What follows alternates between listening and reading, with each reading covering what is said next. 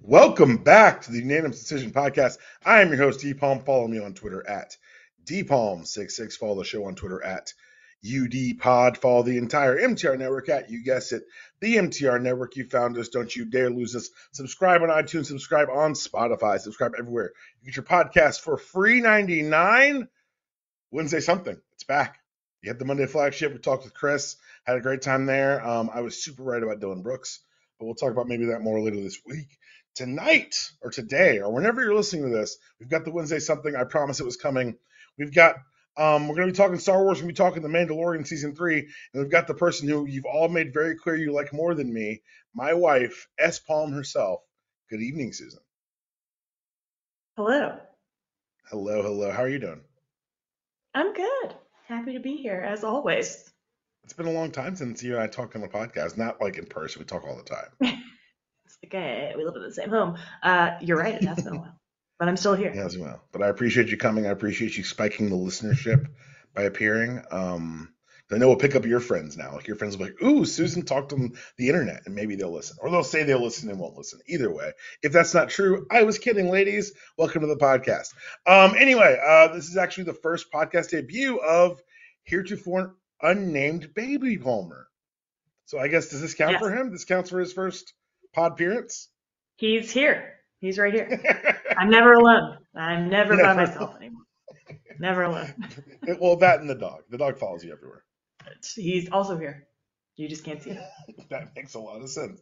Um, yeah, so everyone who has reached out and said congratulations about the kid, thank you guys very much. Um, anyone who's and again, we'll get the thank you notes going, but if you've reached out via like the uh was it the registry and bought like thank you so much. It's it's so nice to feel loved. It's so nice to feel like despite, you know, the, the separation we all feel, there's still a community around that's excited this kid's gonna be in the world. We're excited and um yeah, Yeah. very excited to brainwash someone else as I've got proof in front of me that brainwashing indeed works. Before we talk about The Mandalorian, I want to talk about a new aspect of my brainwashing. Susan, did you ever think you'd be watching playoff hockey? Nah, it's so there's violence. It's fun. So we uh, on Sunday afternoon we watched the Bruins and the Florida Panthers play a game seven. Went to overtime. Overtime playoff hockey is the best thing in the world. You had it in game seven. It was just sublime. And uh, once Susan stopped giggling at the fact that there was a hockey team in Florida, it really settled into a lot of fun. Um, she was with me and cheering against Boston. And yeah, that was that's why I, I get excited this time of year because there's basketball, there's hockey, and you're just like, wait, you're always watching the television now. Yes, it's true. And just to clarify, it's less brainwashing and more you've just beaten me down. It's just easier this way. That's that's to just join in. I I I object to the violent language used. I've submitted. Um, I would say that the thing we're about to talk next is not a beating down thing. This is straight up, and maybe it's not brainwashing. Maybe it's just like it's so funny. So people ask me, "How did you get your your wife to like tolerate wrestling?" And I'm like, "Oh well, just overexposure." But like when it does, how did I get her to enjoy Star Wars? I go, "Bro, I just opened the door, and she walked through, and she's made it her own." Um, like, was it was this a pandemic journey for you? Yeah, I I mean we we started watching it was really watching Clone Wars and Rebels. Watching the Okay, so that was definitely a pandemic.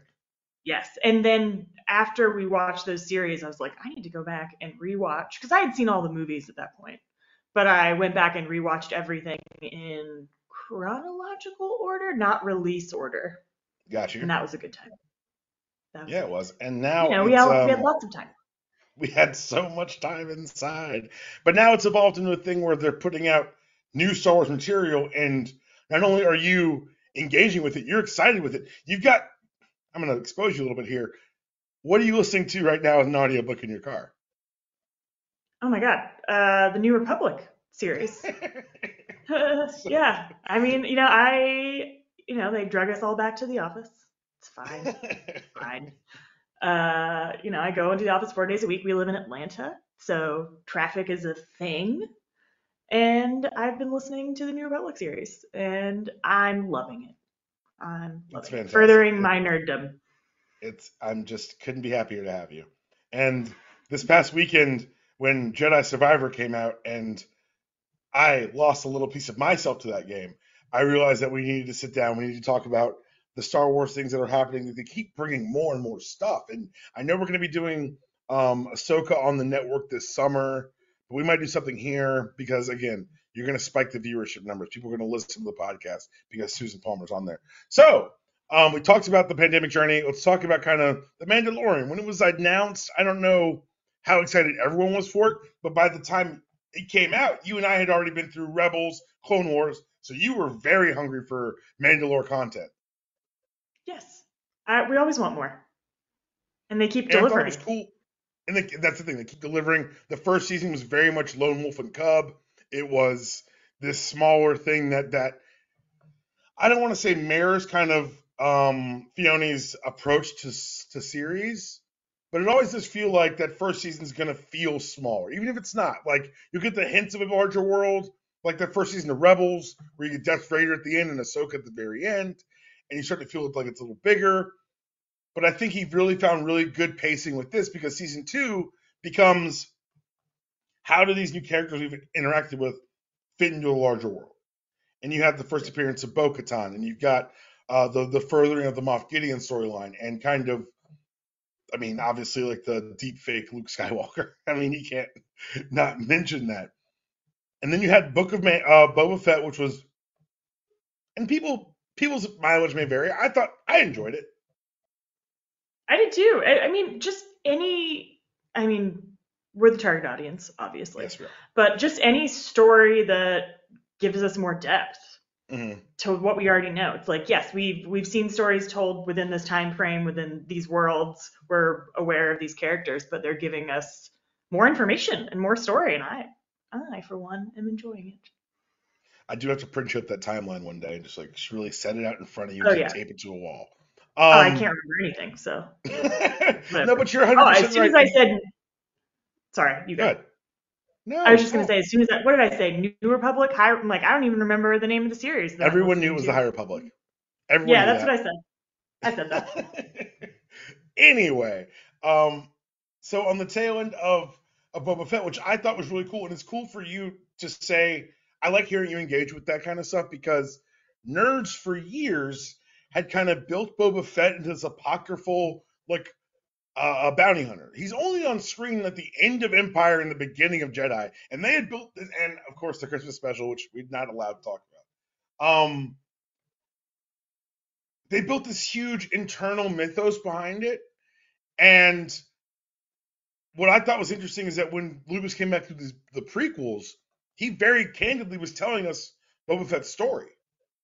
The clones are based on his father. He was an unaltered clone, and he watched his dad's get head cut off by a Jedi. And then when we got Clone Wars and Rebels and those interactions with him in those different casts, the end point we got in the show I thought made more sense for you and me because we had watched this character kind of grow and change and de- develop who he was going to be as a bounty hunter.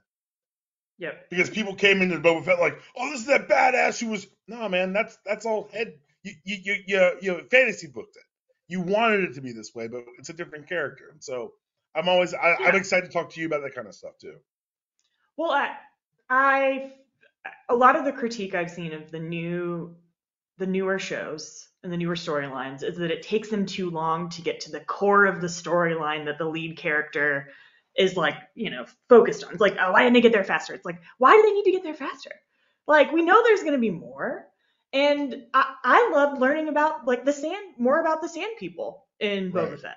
Like, I want to know more about these characters that have always existed in these stories. Like, it doesn't, who cares? What's a, it's a side mission. Like, it's fun. It's, it doesn't And- need and- to and- speed through it.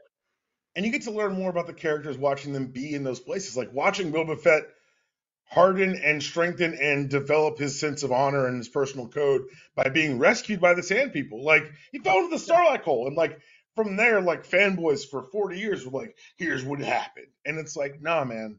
He got chewed up he got spit out because the armor's tough and it sucked to try to fix himself. Yeah, that's about it. Yep. Well, and it just shows like uh, I don't know. There are so many things that I love about Star Wars, but I they do in these stories they do such a good job of showing you how a character got to where they are. So like Right. how, you know, why this is a good guy, why this is a bad guy. It's not that simple. Good guys and bad guys. And then sometimes it's Moff Gideon, and it's like, oh, we just need someone deplorable on the other side of this that- thing. Yes. Sometimes Let's talk about season three of Mandalorian. I, I, you, you mentioned some of the critiques that you've seen. I ignore a lot of the critiques because I think everyone's here to make money, and getting people mad is a better way to make money than telling the truth. But I'll say this: I really enjoyed the pacing of this season because while essentially, you took a step back and said, "Well, "This is about them taking back Mandalore," that sentence in and of itself has a lot of parts that are problematic because going into season three, going into the century long history of the planet, there had never really been a united Mandalore.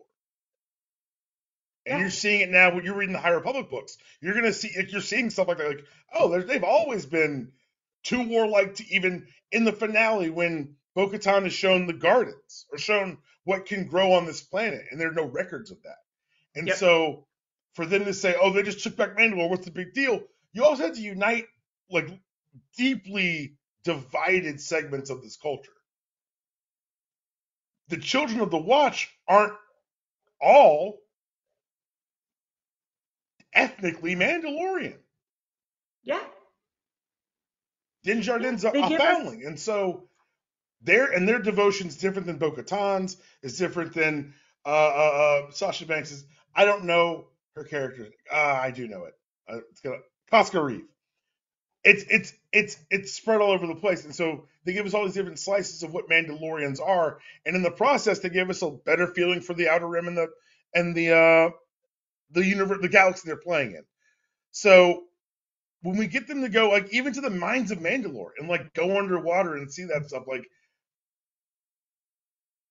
it's so fascinating that they were able to to to be to create it, make it feel like such a full world where even people like you and me who have seen a lot of this stuff in other formats, it's still surprising and still kind of captivating.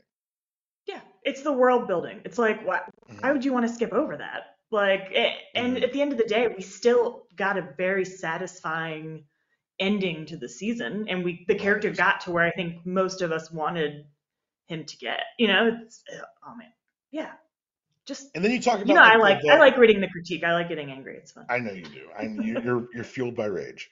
Um, and then you get the the subsequent like other half of the story with this seemingly reformed imperial officer running undercover ops into the Republic. And so for me, that's one of the cool things about Star Wars is that it is always going to be reflective of the time it's written in. Um, original trilogy is a direct reflection of the Vietnam War. The prequel trilogy is a direct reflection of uh, George Bush and you know everything that happened there. And this one is because they're able to hop around, they're able to tailor the story. But this is the story of end stage capitalism and failures of a nation. Like Andor was like a lot more explicitly political. Like Andor was like hitting you over the head, like everything you're doing is a lie.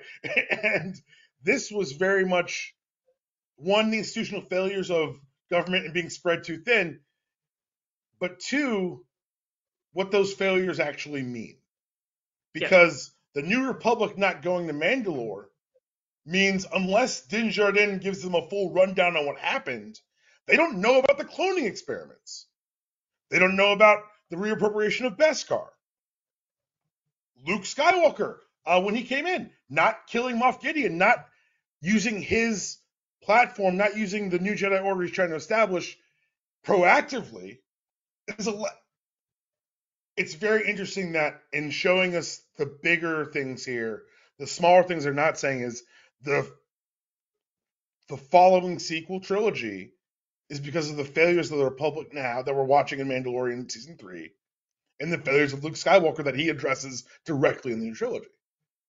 Yep. And so for me, like that's it just kind of lays bare like, oh, y'all came up short because you wouldn't take care of your house. Because what did they say to, in the New Republic? They said, hey, that's too far out, man. It's the outer rim. We don't have time or jurisdiction to go out there. Yep. No, I totally agree. Sorry, the dog's barking and I got distracted. Uh, What could it no, be? I I would argue that I mean, it's the political stuff, you know. Like, Mhm. I, I think some of the people who are critical of the story not moving along, they're not interested in the, those things, or interested in understanding the depth of, of that. You know, like I, I love it. I, it's helpful that I have you to help explain those things to me because I'm just going to be honest. I don't know that I would always catch on to them. Um, but it's true. Like uh, the the whole storyline of seeing seeing that uh, the soldier who is like they're trying to reform these characters like Mhm. that that's super interesting yes it's very left field from you know what a lot of people want to see with mando but it's super interesting and relatable and i don't know i i liked it And then you I'm talk like- about like episodes that were episode six this season with uh, Lizzo and Jack Black, and uh, people were like, "Oh, I So feel a certain way about this." It's how dare they have fun well, it's fun, how dare we have a good time but it also directly speaks to like kind of what's happening now. Everyone's got this fear of what's next because of automation, and I think there's a lot more concern about that here. But it's it's presented by letting uh, Doc Brown uh, undermine the machines and like whine about like people are getting lazy because they're doing things for them. But it's also the realization that these people have been through war for generations. Like there's a piece of that that wants that's aching for peace and is willing to give up anything to get there. And so like even in the throwaway stuff, even in the stuff that people would say, oh, it's just filler, quote unquote.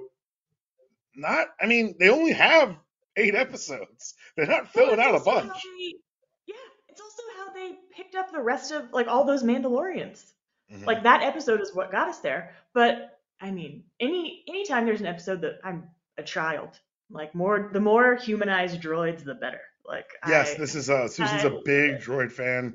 Um, I think the next dog's gonna be named Chopper, honestly.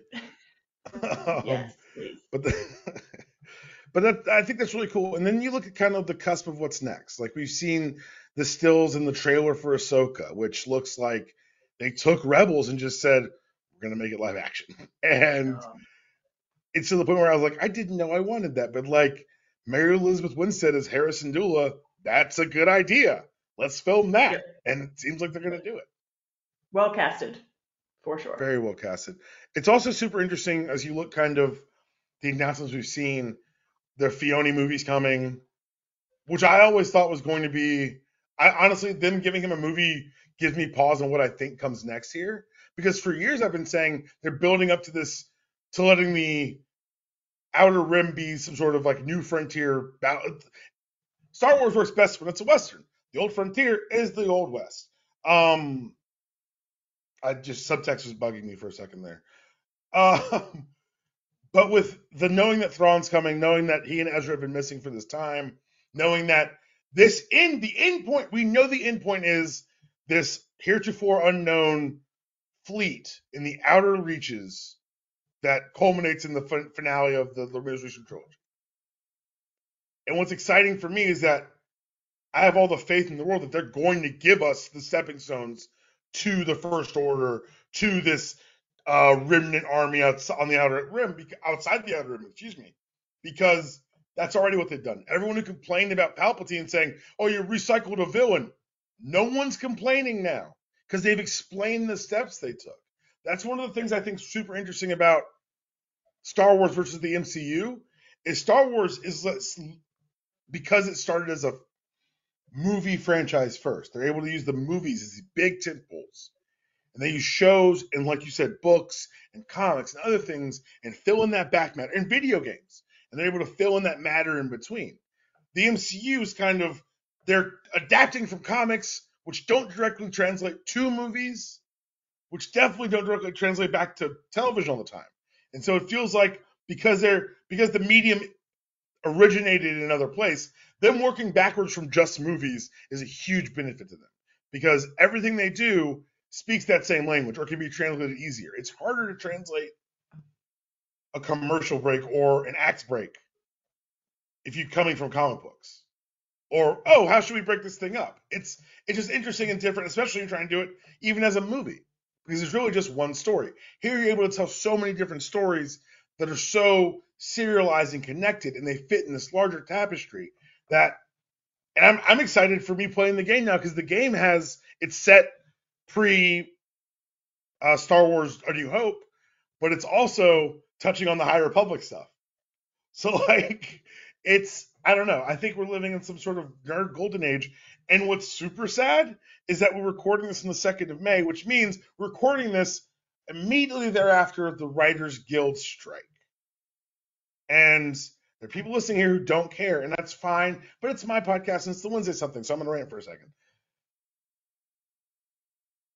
The content that you love is only possible through creatives. And the last time they had a strike, the network said, hey, internet's probably a fad. We don't know what's going to happen there. Let's deal with that later. The guild said, no, let's deal with it now. And today, 13 or 16 years later, they have 50% of their membership right for streamers.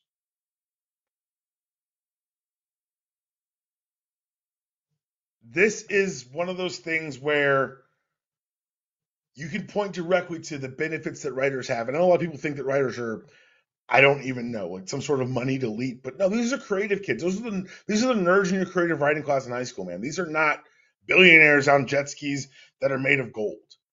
They're just people trying to make a living. And because the model has changed so quickly and so fast, and because you see this all over the world, because technology is moving faster than laws could ever hope to keep up, the workers are getting pushed out. And when you see the strength of the writers who say, oh, wow, they're doing this to protect not just themselves, but future generations, that's so powerful. You've got networks who can't put on those comedy shows every night because they're standing with the guild, and that's ad revenue they've already sold. Like, this is a very real thing. And if anyone who's too young to remember the Writers Guild strike in 2007, well, Landry on Friday Night Lights was a nice young man. And because of the Writers Guild strike, they made him a murderer. They damn near made him a serial killer. And now when you see the actor, you know something horrible is going to happen in your show. So we don't need that. That's how we got Jersey Shore. That's how we got the Celebrity Apprentice. There's a very direct line from the writer's strike to Donald Trump being president. So maybe, just maybe, we give these people what they want because who knows? Maybe they're writing our futures. I don't know that they're not, and I don't want that kind of power if they're mad. Um, that's enough ranting. I apologize, Susan, for doing that, but I had to get it off my chest. Also, anyone listening who works in a place that used to have a union or wants to have a union, you should look around and see what would happen if they treated you poorly. Would your union work with you, or is there no union? Anyway, um, yeah, Susan, this is uh this is wild to me because, like, they're talking about Loth Wolves in interviews about Ahsoka. I know. like so the nerdy, so, super nerdy sci-fi stuff. Not even see, and this is okay. So this is where you guys are a little picture in our house. Anytime something super crazy happens, I just call it Jedi woo woo bullshit. And it's I, I have a feeling this Ahsoka series is going to be dipped in it because they gave yeah. us very very straightforward Mandalorian stuff this season, last season, and in a book of Boba Fett. There's no wizardry at all in Andor. And if I know Dave Filoni like I do think I do as I begin my next rewatch of Rebels, no one loves, Je- loves Jedi woo woo bullshit like Dave Filoni in that stupid hat. Yeah. I'm kidding yeah. about the hat. That many, the hat gives him power. That many characters from Rebels, like they've hinted at being in in that show. Absolutely. We're going to be getting a movie about the first Jedi, which is going to tie into the Planet Mortis stuff and the room between rooms. Like, if you don't know what I'm talking about, God bless you. You have you had a life in the pandemic. You didn't sit around watching Rebels, unlike us, which we did. So we know what we're talking about. Susan, thank you so much for coming on. We're going to have you on one of the main shows very very soon because um, I think we talk about sports in a fun way. Um, but I didn't want to do it this week because honestly, we're trying to get our feedback under. We need people to listen to me and not just be like, bring back more Susan. so uh, anything you want to say on the way out of here? I think I'm good. Thanks for having me back on. I, I don't know where you've gotten this idea that everyone loves me, but I'll take it. Yeah, you will. Um, I'm on my way to open mic at Tin Roof Cantina. If you're in Atlanta and you want to laugh on a Tuesday, I do open mic there on every Tuesday at nine o'clock. Um, and yeah. Also, if you're in Atlanta and you're gonna, I'm gonna go up on Wednesday, so I got to do the math in my head. If you're in Atlanta and you're gonna be uh, around on Thursday, I am gonna be doing the laugh dabs and laughs open mic at Bookstore Gallery at 8 p.m. Um, yeah, so I'll be there, and that is what's gonna happen. Show the doors are at seven, uh, shows at eight, and I guess it's gonna be a collection of local comedians. So I signed up for that today. I just told you that right now on the air. Um, that's all we've got for this week. Um, I'm gonna see if I can squeeze out another uh, maybe mini podcast before the week's over, but maybe you'll just see on the flagship Monday. That was your show. There is no outro. See you guys real soon.